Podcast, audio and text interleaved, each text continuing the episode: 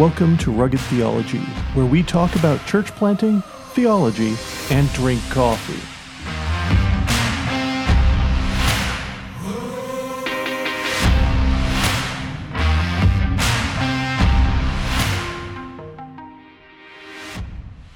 Hey, welcome to another episode of Rugged Theology. I'm Adam Diamond, a church planter candidate with Mile One Mission, and today's episode is part two of What's the Deal with PSA.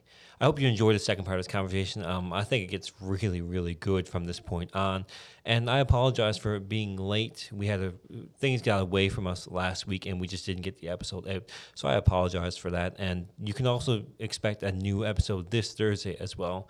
In the meantime, enjoy this conversation, and if you like it, let us know what you think. Yeah, so guys, so moving on here. So some would say it's time for the church to do away with PSA. Um, so what what do you think of that when people say, you know, this is outdated, um, we don't need to talk about this anymore. There are other views. Like, what what do we say when people say we need to just move away from PSA altogether? I've heard lots of Chris, or pseudo pseudo Christian ideas say it's no longer the time for and then they insult insert whatever we, doctrine they feel is not acceptable to the modern age. Mm-hmm. That always ends poorly. Uh, the fact is, the gospel is what it is, and it's foolishness to some. It's going to be craziness to others. It's going to be evil to others. Mm-hmm. We don't get to change the message. It's just that simple.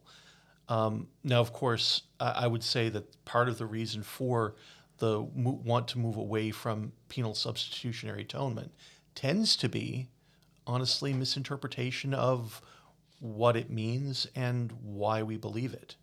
Um, I mean, if you take away PSA, and Dave and I were, t- were chatting about this earlier, like as I was sitting down contemplating PSA and, and just all the moving parts that are associated with it, like if you take out PSA, you've almost you got to take out like i said earlier the, the, the sacrificial system. You've got to take out god's mercy his his wrath. You got to take out uh, justice. You got to take out jesus as the great high priest as the prophet um, you got to take christ out as our represent representative um, i mean you can't take like psa is at the center of everything when it comes to to satisfying the wrath of God and and Christ being our substitute. So I I don't I'm boggled, guys, at how it's time for the church to move away.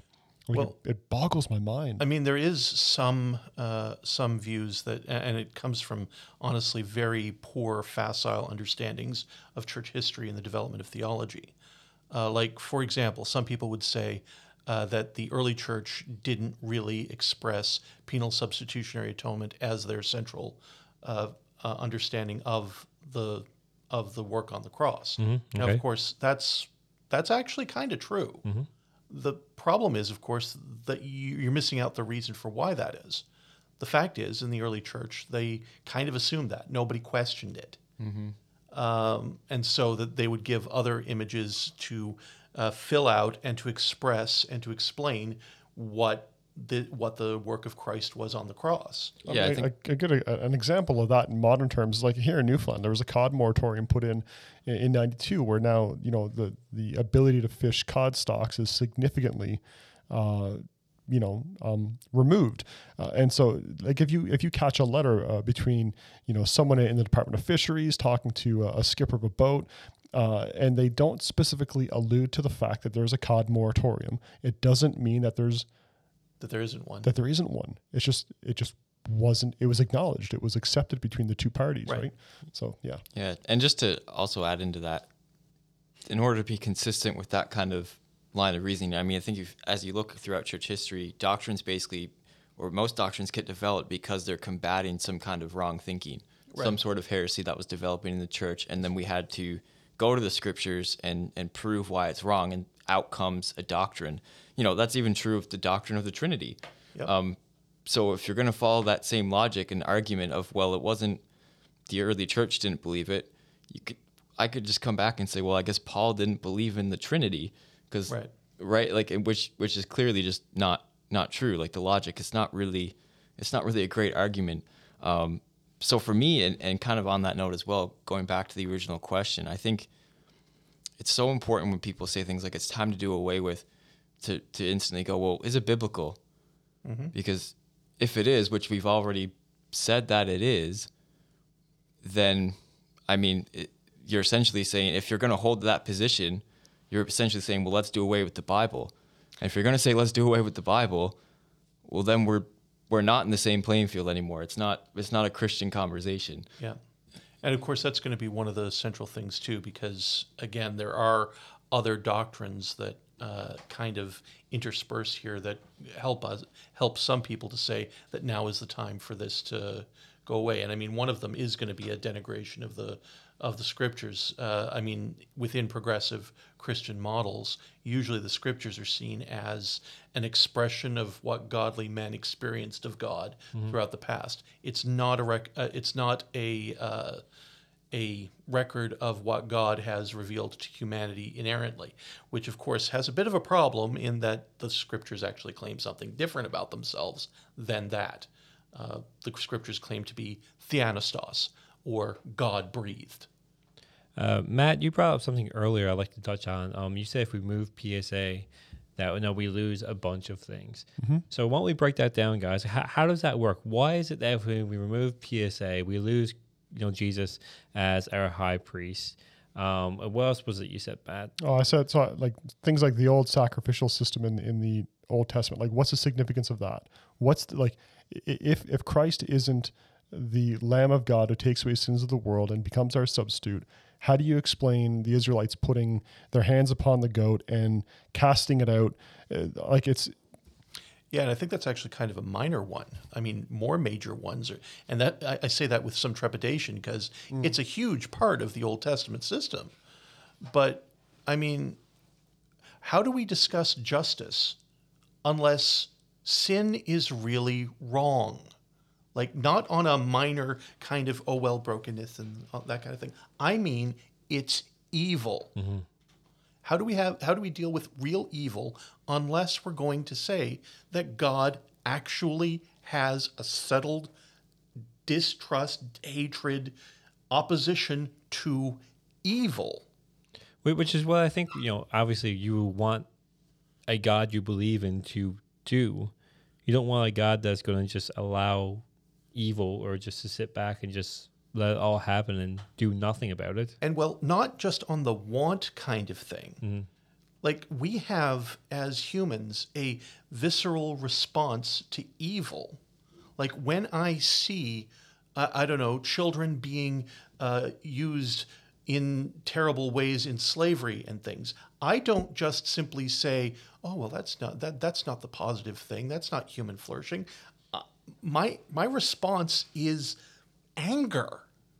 And there's a reason for that because we're built in an image Yeah, to reflect to be the image of God. So when we say that God, if God doesn't have that kind of wrath against evil, we're saying that we're either saying that our visceral response to evil is wrong, mm-hmm.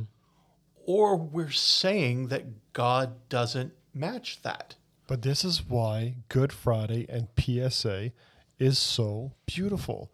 It is. Because, like, when you talk about God must respond and destroy and punish or whatever uh, adjective or is it an adverb, whatever you want to use to describe the act of God taking care of sin, um, you have to ask who is evil?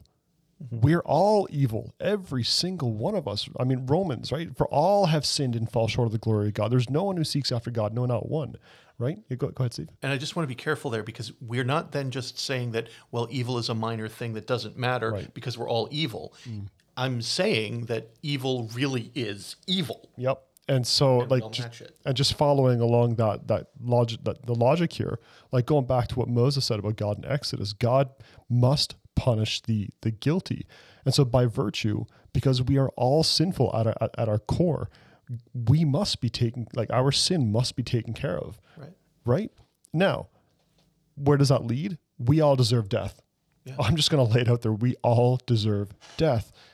But this is why PSA is so beautiful because God, through his law, requires us to live to certain expectations to fulfill his, his, his perfect requirement and perfect, uh, what's the word I'm looking for, boys? Just there's a requirement God has upon us through his law to fulfill. None of us can fulfill that. None of us. To of be us. holy as he is holy, you mean? There you go. I think that's a great way to, to put it. But Christ does. Yeah. And this is what happened on Good Friday. He became our substitute so that, because we can't stand before God and say, you know what, God, here's what I've done. Here's how I've upheld your law, or here's how I've upheld your law. No, because we're all going to fall short, as Paul reminds us in Romans. And it's not even Good Friday. Well, I know. I just, I'm saying that because we're talking no, about but yeah, but let- let's move forward because again, like the atonement, you know, also includes the resurrection because because because he died. I mean, the resurrection couldn't happen if he didn't die, um, and that's that's the defeat of death. But you know, um, Ephesians two uh, verses four says, "But God, who is rich in mercy, because of His great love that He had for us, made us alive with Christ, even though we are dead in trespasses. You are saved by grace." He also raised us up with him and seated us, seated us with him in the heavens in Christ Jesus, so that in the coming ages he might display the immeasurable riches of his grace through his kindness to us in Christ Jesus. I mean, that, that's a mouthful, but it's, that couldn't happen if that price, if that penalty, if that substitution wasn't made on the cross. Right. And of course, we would have to be left with the with the the token that um, there is no redemption of evil. That the world as it is, you know, when we see bad things happen, when we see horrible things happen, when we see, you know, all, that there is there literally is no meaning to it, then because, I mean, God had no wrath. So God doesn't care about this. God doesn't care about the fact that, you know, you're dealing with horrible things. And I I mean, again, don't don't hear me saying, you know, like just, you know, thing minor things, but God cares deeply about the way that we treat one another. He cares deeply about the way that you were uh, wronged in the past, and He is going to make it right. Amen. Um, so also, so with Jesus being our high priest, we see that in Hebrews, right? you know, we have we don't have a high priest who cannot uh, empathize. and empathize with us, right? Um, the reason Christ can do that is because he suffered and he experienced sin. Uh, otherwise, it he he couldn't empathize with us. And he he he actually experienced it f- in far greater ways than any of us could. Absolutely, right. Matt Matt m- talked about before the pinnacle on the cross is when Jesus says, "No, my God, my God, why have you forsaken me? Or, like, why have you abandoned me?" And it's at that moment that we can see that you know all of our sin. You know, it says that uh, God had made him who knew no sin to be our sin. All of our sin, you know, past, present, future, is laid upon Jesus as that sacrifice, as um, that lamb or the the goat that was in the Day of Atonement, and that as I go took on the sins of Israel, they laid their hands on and was led out into the wilderness to die. It took the sins with it. Uh, It was a representation to Israel that this is what your sin does. That happened on the cross, and it's because of that that Jesus, as God the Son, as you know, both fully man, fully God, can thereby experience and know what it means to have that forsakenness of sin, not to be separated from the Father, but to know what sin results in, and then can be our high priest and go to God on our behalf, and that is amazing. Oh, and that gets another really huge thing that the that would be missing if we didn't have penal substitutionary atonement. Right now, I can think of things in my heart and in my life that were oppositions to God, that were terrible things that I did to other people, mm-hmm. and I can come to God in boldness now, not because I'm awesome or because I have dealt with the sin, but because Christ has. but you are awesome, Steve. Yeah, not that way. Aww. Oh, Some sweet. All right, guys. So, what what other benefits can we get from you know believing or subscribing to PSA? We we've talked about a few benefits. Are there any other benefits that we can get from believing this? Well, I mean, I, I just want to keep uh, explaining that one that, you know, just our acceptance before God. Like, it doesn't matter how bad you think you are, God has handled it because he's taken the full wrath of himself on Christ for your sake. So, right now, if you if you're saying you know well there's no way god could could possibly forgive me well let's face it he took the full wrath of god on Christ. And so it's not a minor thing. It's not. Uh, uh, uh, and, and uh, it's not just you know God simply saying, "Well, oh, maybe I, I accepted." I can turn to the cro- turn to the cross, see Christ's suffering, and then see Christ's resurrection on the third day, and realize that there is an unequivocal, objective seal on my acceptability before God. And it isn't just my opinion. It isn't just my feelings. God accepts me because I stand in Christ. And there's there's a word that we're we're not we're not hitting that I think we, we should. It's called imputation. That's a that's a, a party word. If you're ever at a, at a party with a bunch of other Christians and you really want to impress people, just drop the word imputation Or and- propitiation. As or Dave used it. propitiation or a- any word that ends in shun, and you will be the life of the party. You will not be shunned. You've heard it here, folks. It's our first party word in a Right? while. It is. Well, two. We got two in one episode. Right? So anyway, so imputation. And so on the cross, our the, the guilt of our sin and our sin has been imputed upon uh, the Christ's shoulders, and His righteousness has been imputed or transferred to us. And so that's kind of what we're all ha- talking about, but we just haven't hit that word. So I think we also get a benefit too in different ways of describing the gospel. We've hit on this very early on in this podcast series, how we have you know God, man, Christ response, and, uh, and you know penal, PSA applies that very directly, right? You know, God created us, man fell, we messed it all up. Um, Christ is our solution. He's the one that died in our place, reconciled us to God. Um, and then we respond to that. Either we accept Christ or we don't. There, there's no in between there. Uh, but I think this also adds as well so much richness to the other view of creation, fall, redemption, and consummation. Um, I think that's amazing because God created. We we had the fall. Christ redeems it, but then in the end, it will all be consummated. It will all be made right in the ending, and we see that in the other theories of atonement we mentioned earlier. Right. And I think that's something that people miss is that, yeah, you can you know have we'll say a preferred view. Like you, if you like to think more of Christus Victor or reconciliation, but you can't do so as well, or sometimes even at all. I think without having PSA. Yeah, so I'm gonna actually, Steve, you, you can jump in if you're gonna respond to that because I'm gonna add in another balloon. Well, I, I don't know if I'm actually responding to that or, or adding something else too, because, but my, my view would be too that PSA actually arrive uh, gives us the, I don't know, uh, it, it gives us the glory of God, which is a big thing. I mean, because if we don't have uh, atonement through Christ's work alone to, to reconcile us to God, we're going to imagine that we've got something to recommend ourselves to God. We're going to actually make this more less about the glory of God and more about the glory of me, because you know I.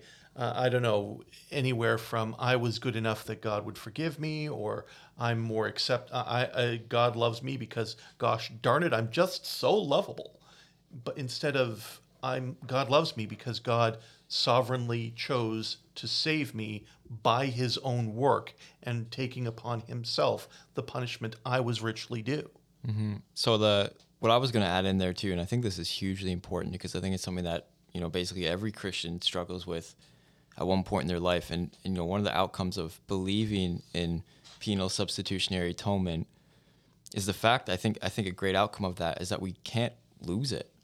We can't lose our salvation when when we see Jesus say in John 6:37, all that the Father gives me will come to me, and whoever comes to me I will never cast out.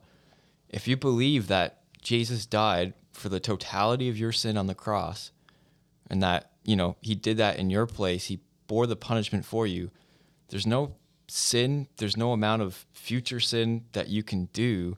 There's no amount of backsliding, there's no amount of not going to church.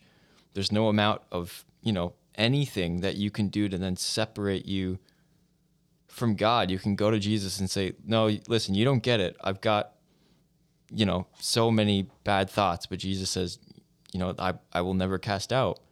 You know to him and say, I've, I've been a sinner for all my life. I will never cast out. But you don't get it. I've sinned against you. Then I'm the best person to deal with it. I'm, I'm talking from gentle and lowly here, trying to quote it in my brain, but it's just such a great truth that because Jesus paid for our sin, because he paid the punishment in our place, because that was such a great sacrifice, it paid the totality.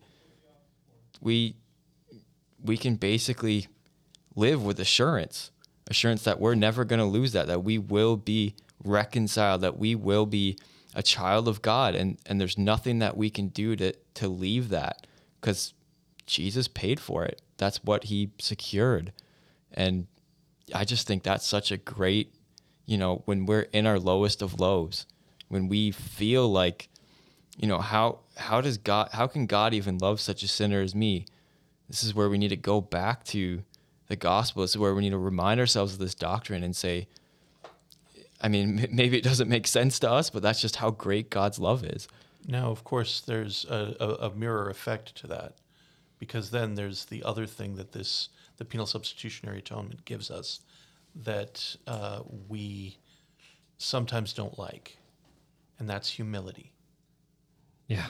Because again, we the only thing we are bringing to our salvation is the sin by which our, made our salvation necessary. Um, and that's not going to make me feel very good about myself, but it will make me feel very good about God. And I think that's the important part of it. Yeah, part of that humility as well is um, accepting Jesus as the final Passover lamb, Right. which we see, you know, it, it's clearly said in the New Testament, but also, I mean, if you look at just the the connections between the two stories, I mean, Israel to be saved from that plague of you know losing your firstborn child, you had to kill that spotless lamb. You know, they, they ate it, but also the blood was painted over their their door frames, and if it wasn't, the angel would not pass by and it would kill the firstborn. But if it was, the angel would pass by. So essentially, that lamb was killed in the place of the firstborn child. And it allowed the angel, the angel knew then that no, that was, you know, they had listened to God, they had followed the instructions, so he's going to pass over because of the blood that was shed. And then Jesus, as the final Passover lamb, who sheds his blood on the cross for us, who dies for us, finally, once for all, so that not just that the angel of death would pass over us, so that God's wrath would be satiated in that sacrifice and would no longer be applied to us.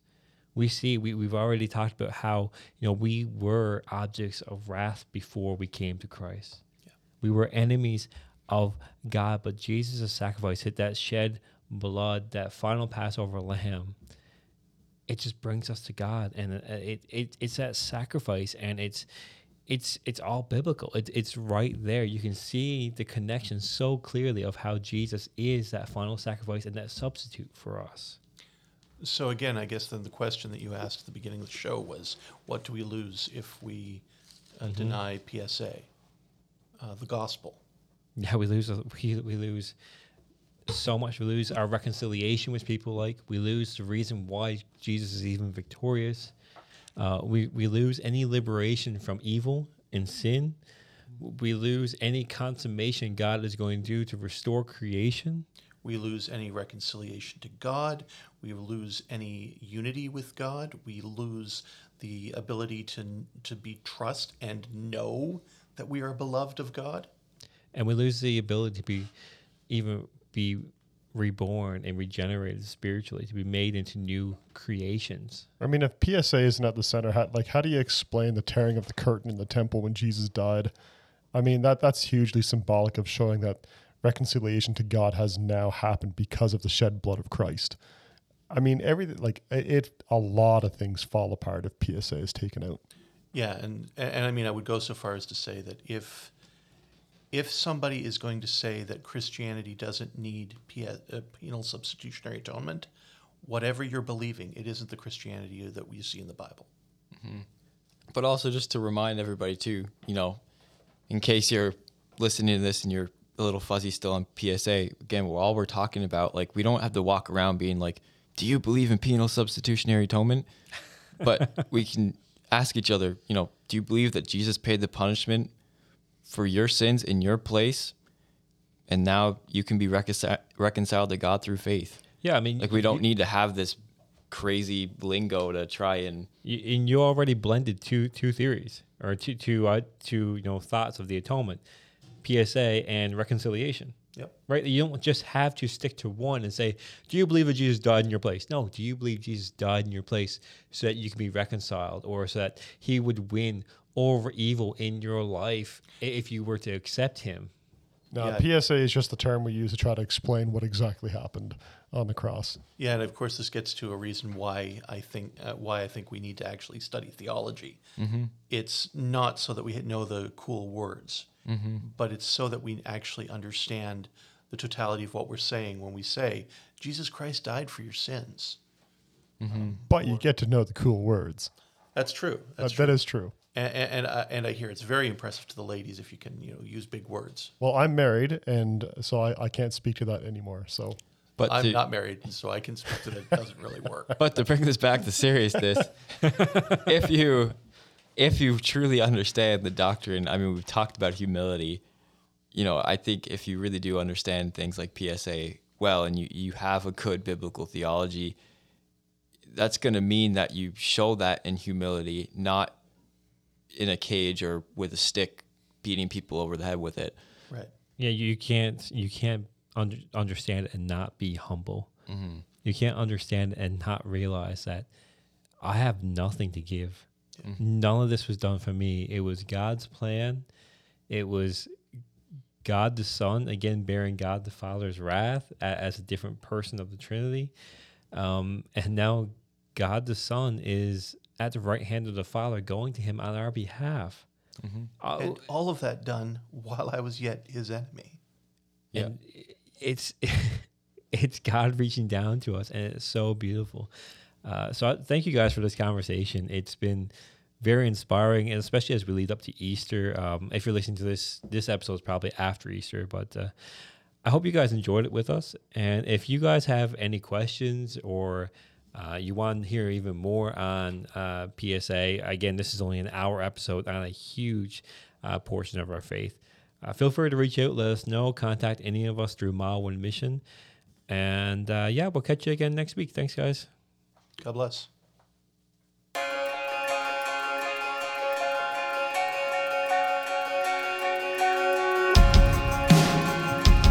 You have been listening to Rugged Theology. Rugged Theology is a podcast of Mile One Mission. If you'd like to know more about Mile One Mission and our work in Newfoundland, please visit us at www.mileonemission.ca.